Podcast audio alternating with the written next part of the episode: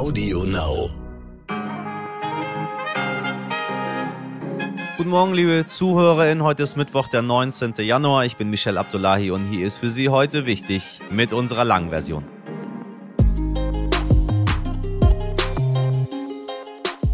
Nord Stream 2, Ukraine, Kasachstan, NATO-Osterweiterung. Bei fast jedem großen Thema spielt dieser Tage immer ein Land eine extra große Rolle, nämlich Russland. Aber wieso ist das eigentlich so und wie schaffen wir es, gute Beziehungen zum größten Land der Erde aufzubauen? In dieser Frage gehen wir heute mit dem ehemaligen Ministerpräsidenten von Brandenburg und kurzzeitig auch SPD-Vorsitzenden, Sie erinnern sich, Matthias Platzek nach, denn aktuell ist er Vorsitzender des Deutsch-Russischen Forums und gilt als Russland-Erklärer und Putin-Versteher.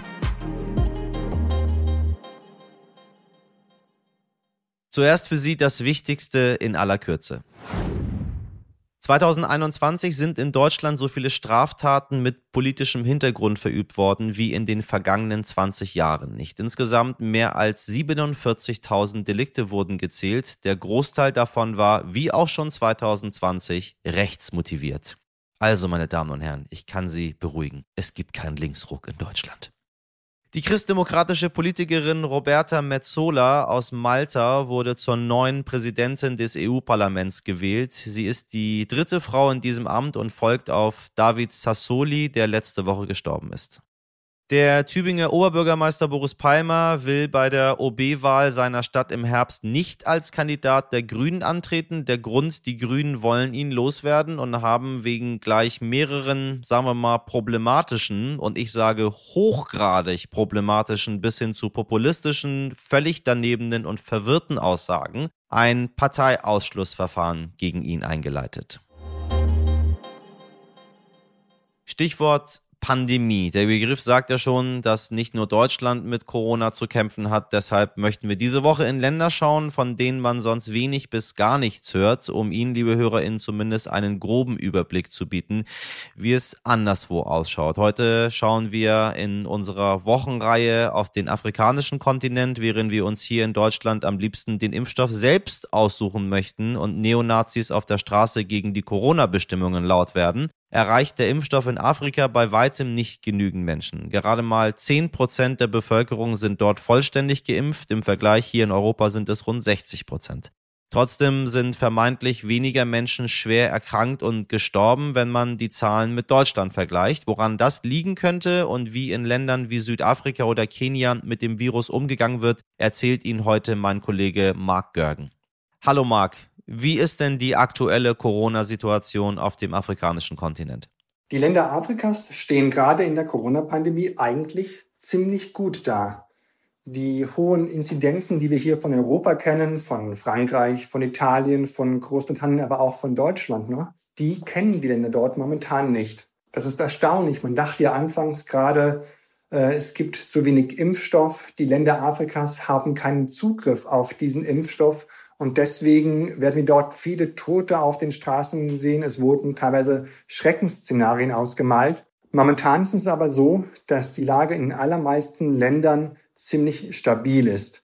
Die Inzidenzen sind relativ niedrig. Es gibt auch kaum noch äh, weitergehende Lockdowns. Man fragt sich natürlich, woher kommt das? Und eine Erklärung dafür könnte sein, dass die Menschen Afrika viel jünger sind als die Menschen in Europa. Bei uns ist das äh, Durchschnittsalter ungefähr 40, 42, 43 Jahre.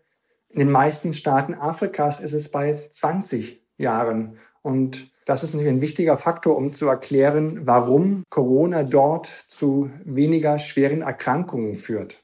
Das klingt ja eigentlich gar nicht so schlecht. Trotzdem hat Afrika eine Impfquote von gerade mal etwa 10 Prozent. Welche Gründe gibt es denn für diese niedrige Quote? In den ersten Monaten der Pandemie war tatsächlich der Impfstoffmangel das große Thema in Afrika. Es gab ja auch viel Kritik. Es hieß, wir im reichen Norden würden den Impfstoff bunkern. Wir würden uns einmal, zweimal, dann sogar dreimal später impfen, während der globale Süden, also vor allem die Länder Afrikas, leer ausgingen. Und tatsächlich kam in den ersten Monaten der Pandemie 2021, als der Impfstoff dann da war, kaum etwas in Afrika an. Es gab große Klagen. Es ähm, wurde noch verschlimmert dadurch, dass ähm, Indien in die große Delta-Kurve ähm, hineingeriet und dann das Land beschloss, es exportiert keinen Impfstoff mehr. Der Impfstoff, der bis dahin in Afrika, vor allem in Ostafrika war, stammte aus Indien. Mittlerweile ist die Lage aber etwas andere. Noch immer gibt es Länder, in denen es zu wenig Impfstoff gibt. Das sind vor allem die sehr armen Staaten äh, Zentralafrikas. Aber das größte Problem liegt momentan darin, gerade in diesen Ländern, aber auch in anderen Ländern, den Impfstoff vor Ort in die Arme der Menschen zu bringen. Das heißt, der Transport, die Kühlung, die logistische Aufbereitung, die erforderlichen Ärzte, Pfleger, Apotheker, an diesen Sachen hapert es noch immer. Und es gibt mittlerweile auch in einigen Ländern, zum Beispiel in Kenia, am stärksten wahrscheinlich aber in Südafrika, eine sehr starke Anti-Vaxxer-Szene. Das heißt, es gibt dort, ähnlich wie bei uns, Querdenker.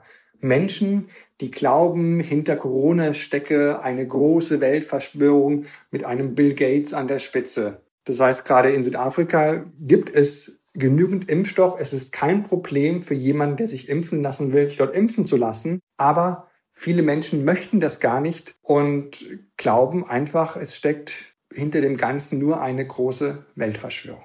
QuerdenkerInnen gibt es also nicht nur bei uns. Das Gesundheitssystem und der Umgang mit Corona lassen sich ja zwischen den 54 afrikanischen Staaten kaum vergleichen. Kannst du bei einem Staat vielleicht etwas konkreter werden?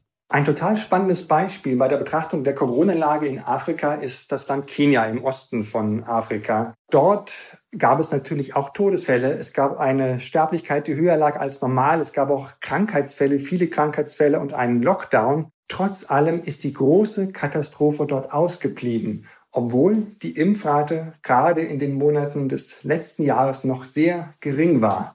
Was steckt dahinter? Wissenschaftler haben nun herausgefunden, dass in einigen der sehr armen Vierteln die Durchseuchung sehr groß ist. Das heißt zum Beispiel in dem Slum Kibera, einem der größten Slums von Afrika in Nairobi, wurde festgestellt, dass mittlerweile bis zu 70 oder gar 80 Prozent der Menschen Antikörper gegen Corona entwickelt haben. Das heißt, sie hatten schon Corona.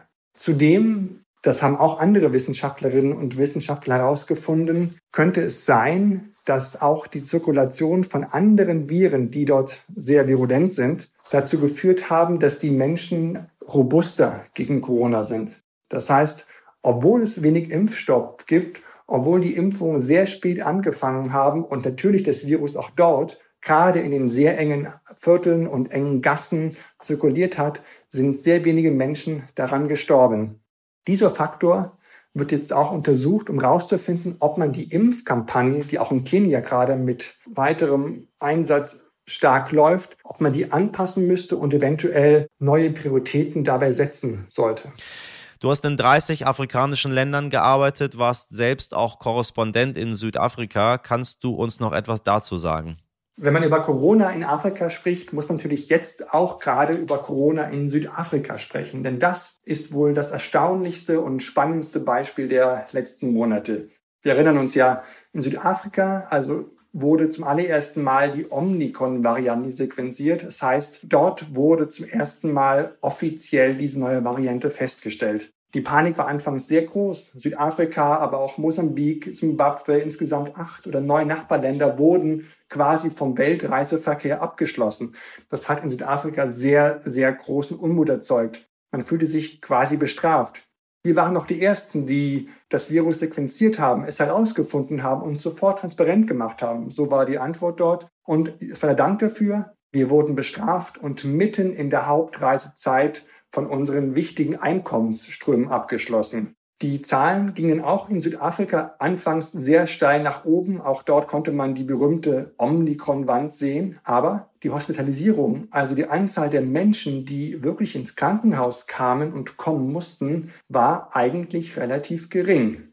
Und das machte dann auch den Menschen hier und den Wissenschaftlern hier Hoffnung. Und es zeigte sich, dass tatsächlich die Omnicron-Variante einen milderen Verlauf erzeugt als die bisher bekannten Delta-Varianten zum Beispiel. Und dem Beispiel Südafrika richten wir auch gerade unsere Hoffnung aus. Denn dort sind die Zahlen wieder sehr, sehr niedrig. Das heißt, das Leben geht ganz normal weiter. Es gibt keinen Lockdown, es gibt keine Ausgangsbeschränkungen. Die Touristen kommen jetzt auch wieder, nachdem der die Abriegelung des Landes aufgehoben worden ist. Und so kann Südafrika quasi für uns das hoffende Beispiel sein. Dort stiegen die Zahlen steil an, gingen auch steil wieder runter, ohne dass es zu einer großen Gesundheitskatastrophe gekommen ist. Und darauf können auch wir hier hoffen.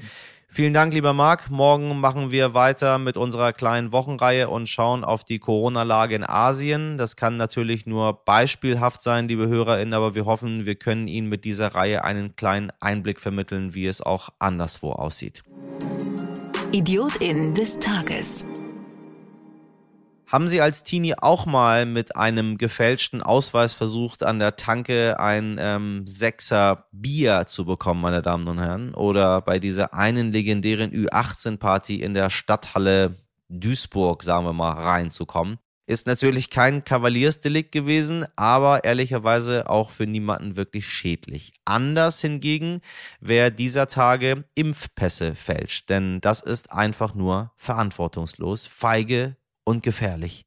Die gerechte Strafe dafür hat jetzt eine 30-jährige Frau in Nordrhein-Westfalen erfahren. In einer Apotheke hat sie laut Polizei versucht, ihren gefälschten Impfausweis digitalisieren zu lassen. Die Angestellte der Apotheke hat allerdings gemerkt, dass der Impfausweis der Frau gefälscht war und sie zur Rede gestellt. Daraufhin ist die Betrügerin aus der Apotheke geflohen, hat dabei allerdings eine klitzekleine Kleinigkeit, sagen wir mal, vergessen ja, ihren Personalausweis. Dumm gelaufen. Wenige Stunden später klingelte die Polizei bei der Frau zu Hause. Laut Strafgesetzbuch stehen auf Fälschen von Gesundheitsdokumenten bis zu zwei Jahre Freiheitsstrafe oder eine hohe Geldstrafe. Zu Recht.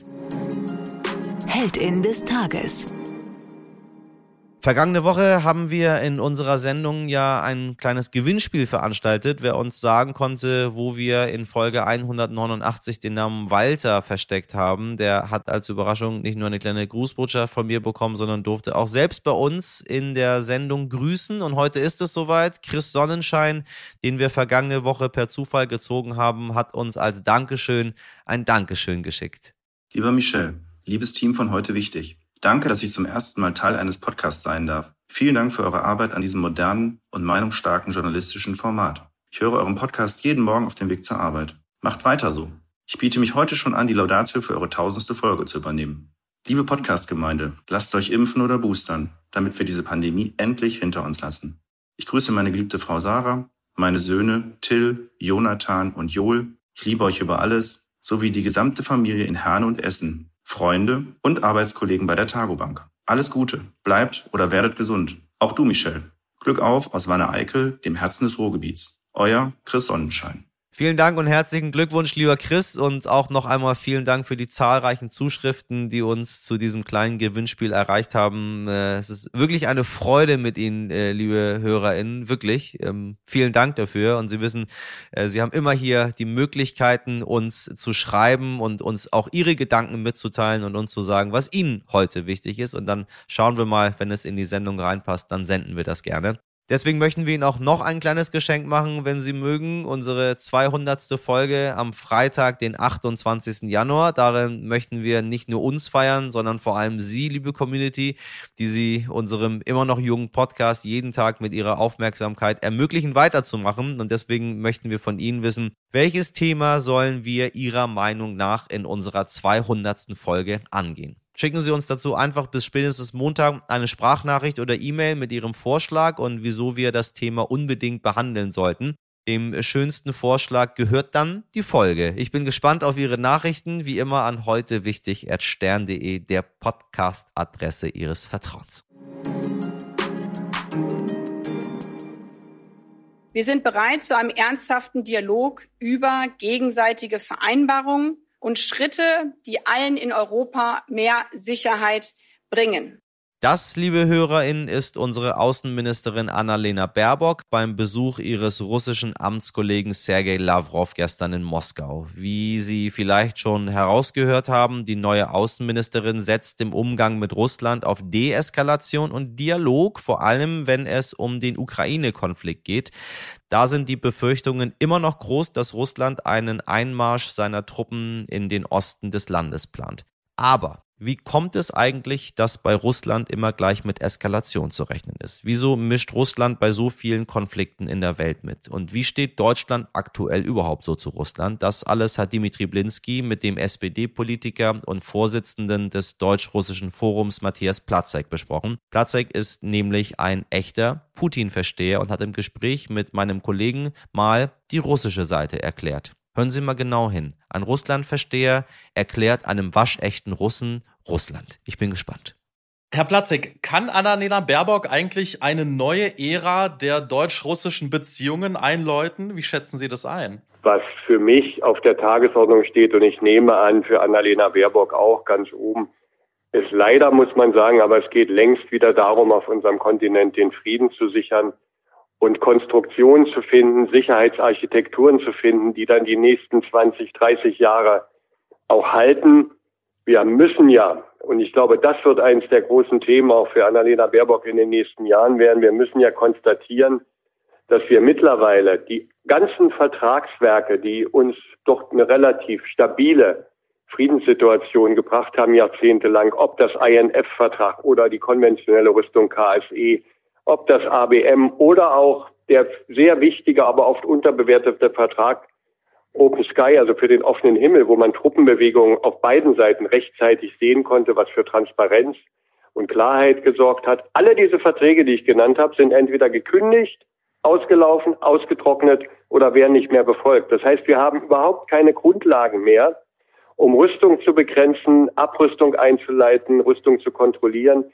Und ich glaube, das ist für die Friedenssicherung das Thema der nächsten Zeit. Wir brauchen auf unserem Kontinent mittlerweile eine komplett neue, stabile Sicherheitsarchitektur, die, und dann sind wir bei dem Thema, was Sie eingangs fragten, Russland auf Augenhöhe mit einbezieht.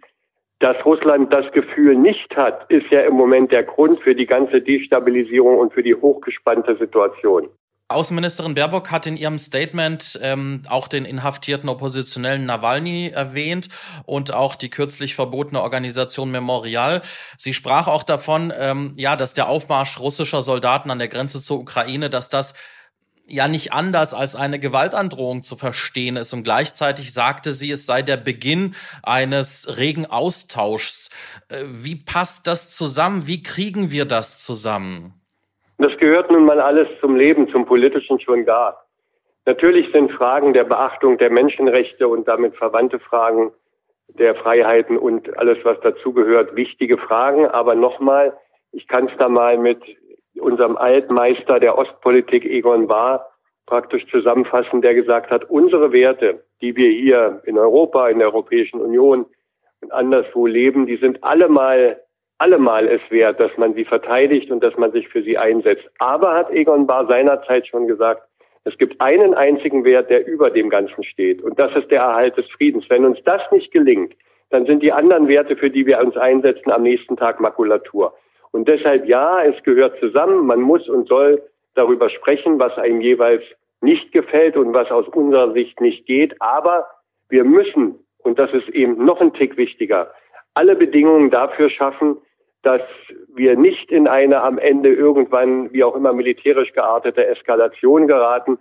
Ich halte es schon für ein Signal, was auf den Ernst der Situation hinweist, wenn 27 deutsche ehemalige Generäle, sogar ein Generalinspekteur dabei, aber auch ehemalige Botschafter und Wissenschaftler in einem Appell sehr deutlich sagen, wir müssen jetzt ganz nüchterne Realpolitik machen und wir müssen die Eskalationsspirale, in der wir seit Monaten leben, durchbrechen.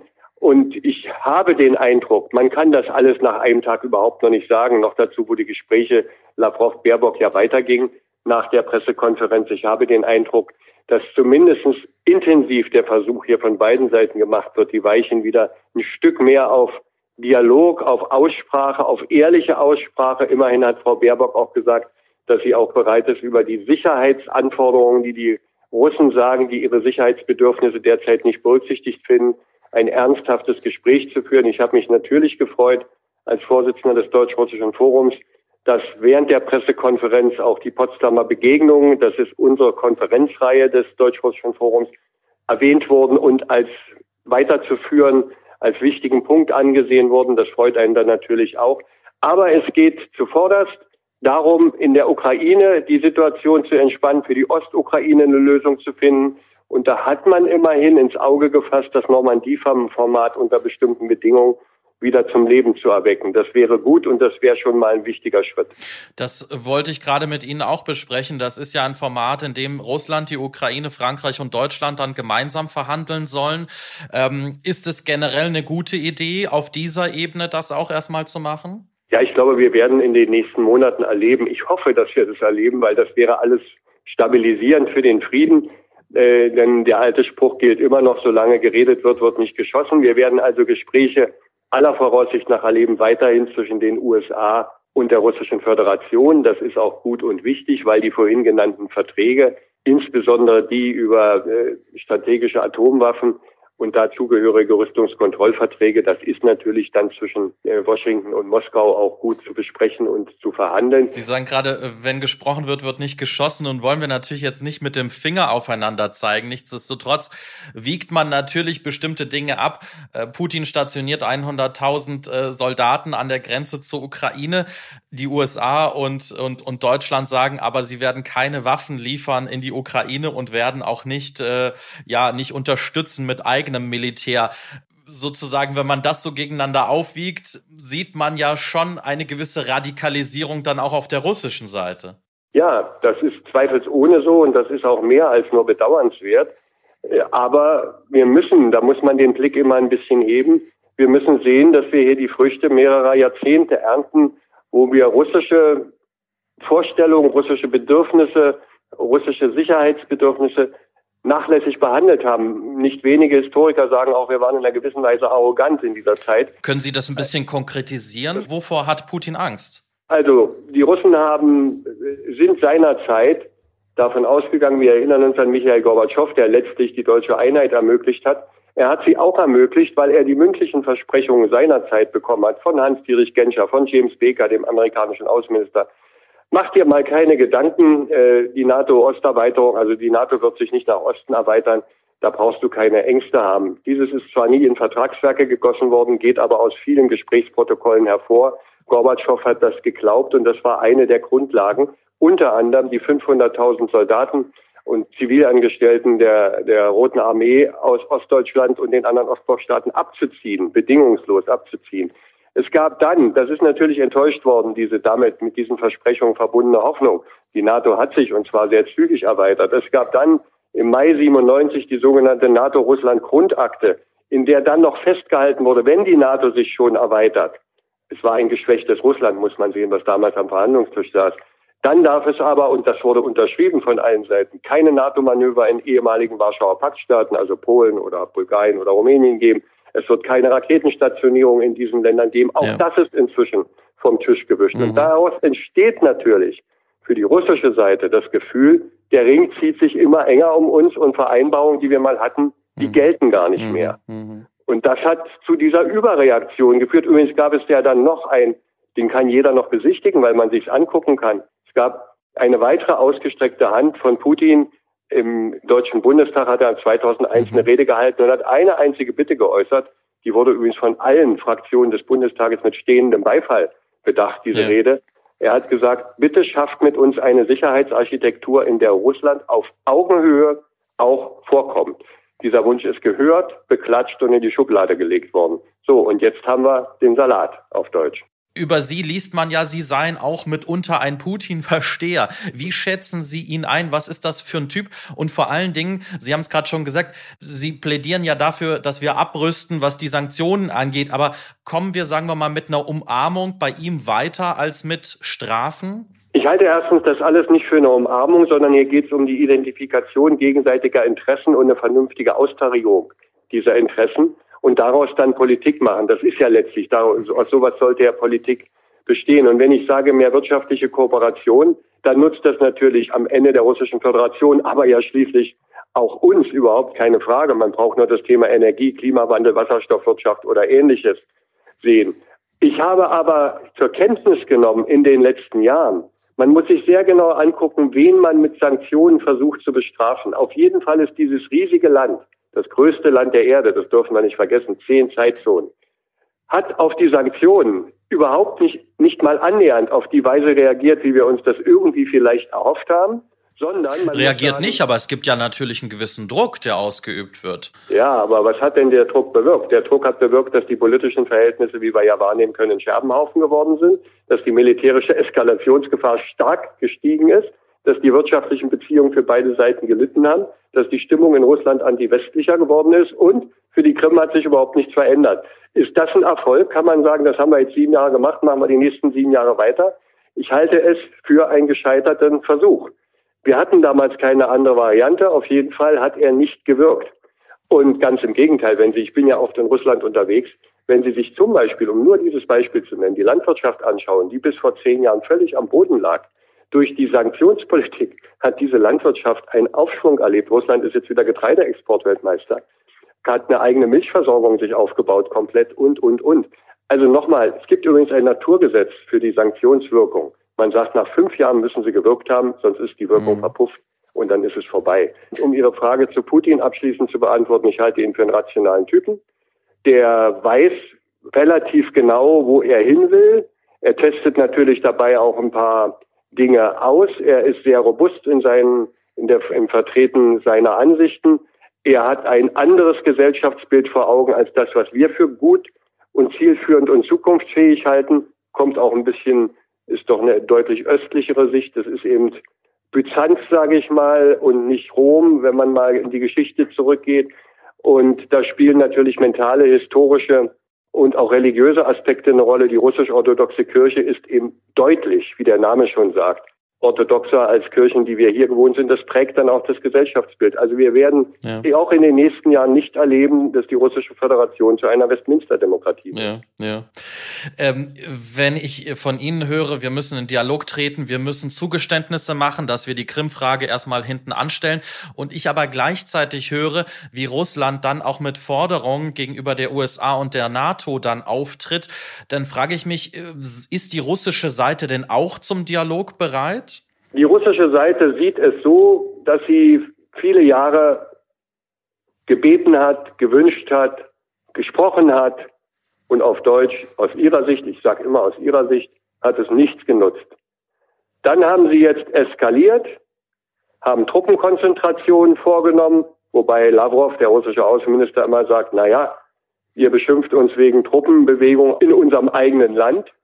Aber auf eurer Seite in den NATO-Staaten bewegen sich, also in Europa bewegen sich kanadische, amerikanische und britische Truppen. Ähm, also der macht da noch so einen nicht unspannenden Vergleich auf, wer wo eigentlich sich bewegen sollte und nicht. Aber die Russen haben da eskaliert und siehe da, gucken sich die letzten Wochen an. Es gibt Gespräche mit dem amerikanischen Präsidenten, es gibt Gespräche mit dem NATO-Rat, NATO-Russland-Rat, es gibt Gespräche in der OSZE, dann sagen die natürlich, na scheinbar haben die ganzen vorigen Versuche und Wünsche mhm. nichts bewirkt. Mhm. So kann man die Welt dann auch sehen. Man mhm. muss ja immer auch die andere Seite Absolut. sehen, warum guckt die ganz anders auf die Welt. Mhm. Ich möchte einmal Ihren Parteikollegen und Ex-Außenminister Sigmar Gabriel zitieren. Der sagte nämlich vor dem Treffen, äh, bevor Annalena Baerbock sich getroffen hat in Moskau mit äh, Lavrov, Eigene Stärke in Verhandlungen bekommt man nur, wenn man der russischen Drohung eines militärischen Einmarschs in der Ukraine ernsthaft etwas entgegensetzt. Russland müsse den Preis für einen Krieg in Europa kennen. Hat er denn Unrecht damit? Naja, ich glaube, die Preisbestimmung ist nun schon überall Erfolg. Äh, die Amerikaner haben noch nie dagewesene Sanktionen angedroht und äh, die Europäer haben das ja ähnlich orchestriert.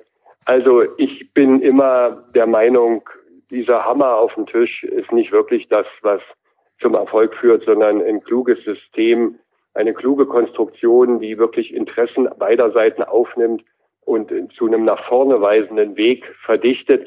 Ich will nur mal sagen, das, was im Moment so als äh, der Königsweg angesehen wird, Geschichte wiederholt sich nicht, Herr Blinski, aber man darf aus ihr lernen. Als 68 die Russen, also die Sowjetunion damals, den Prager Frühling, man muss ja sagen, brutalstmöglich niedergeschlagen haben, den letzten Versuch, dem Sozialismus ein menschliches Antlitz zu geben. Was haben der damalige Außenminister Willy Brandt und was hat Egon Bahr und andere gemacht? Sie haben, man kann das paradox nennen, man kann es antizyklisch nennen, wie auch immer. Sie haben die Hand ausgestreckt danach.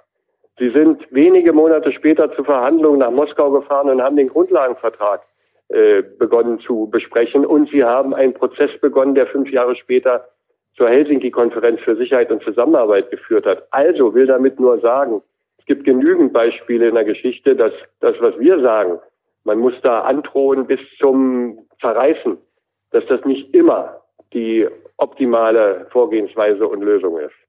Lassen Sie uns noch mal kurz auf die Pressekonferenz zu sprechen kommen. Es war ja immerhin jetzt der Antrittsbesuch von Annalena Baerbock als Außenministerin bei Herrn Lavrov. Der gilt ja auch nicht gerade so als einfacher Verhandler.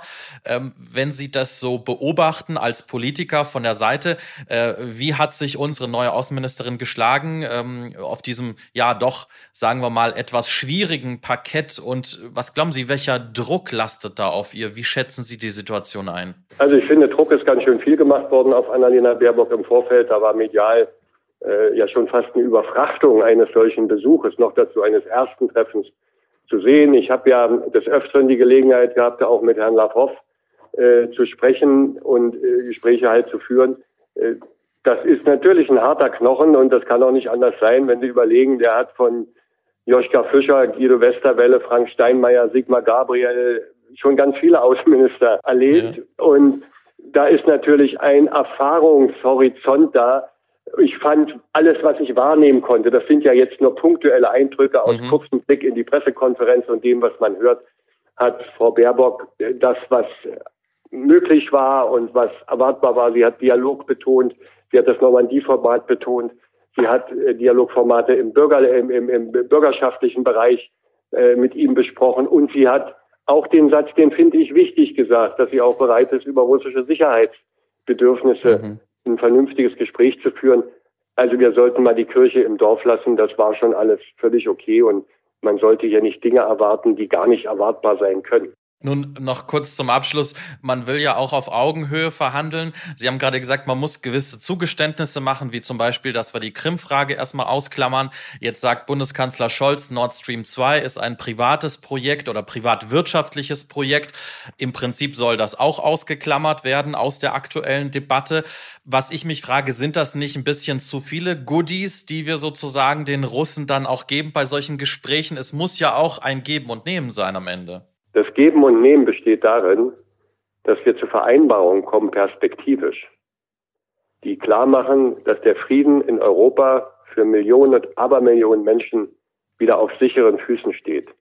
Und da werden auch die Russen zu liefern haben. Natürlich wird bei den Fragen der Rüstungskontrolle, bei den Fragen der Abrüstung, bei den Fragen der Deeskalierung, der Transparenz, der Truppenbewegung, der Manövertätigkeit wird es Zugeständnisse von beiden Seiten, auch von russischer Seite geben müssen. Überhaupt gar keine Frage. Aber was ich glaube, was wir nicht im Vorderkopf haben sollten, dass wir die Russen dazu kriegen, dass sie ein anderes Gesellschaftssystem äh, installieren, das kann entstehen über lange Zeit, kann auch nur von den Russen selber kommen, aus dem Inneren.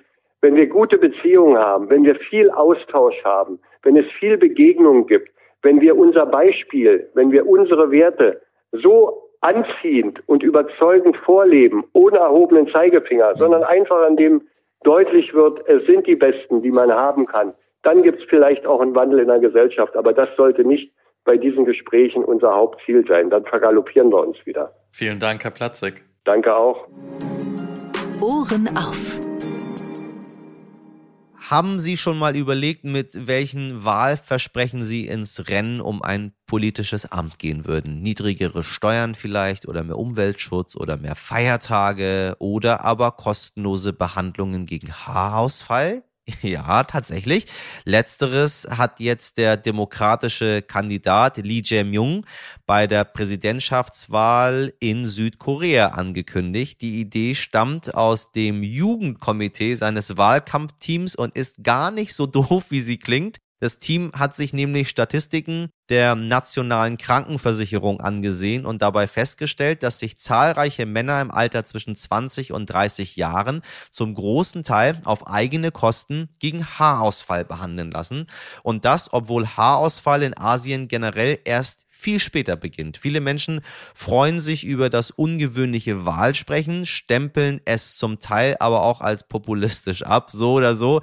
Eins kann man auf jeden Fall sagen, besser als der Vorschlag seines konservativen Konkurrenten ist er allemal. Der schlug nämlich vor, das Ministerium für Gleichstellung abzuschaffen. Ja, sehr fortschrittlich. Dann lieber Free Heart Transplantation.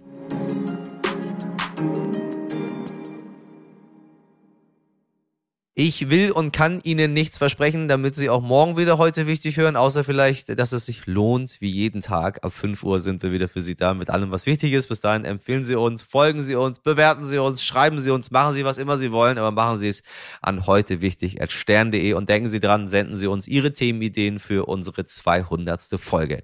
Die würde ich auch ohne Versprechen immer wieder wählen, meine Damen und Herren, nämlich meine Redaktion. Großen Dank heute ähm, natürlich wie immer an Sabrina Andorfer, Pia Bichara, Mirjam Bittner, Dimitri Blinski, Frederik Löbnitz und Marie Röder. Produziert hat diese Folge Nikolas Femerling für Sie. Ich wünsche Ihnen einen wundervollen Mittwoch. Machen Sie was draus. Ihr Michel Abdullahi.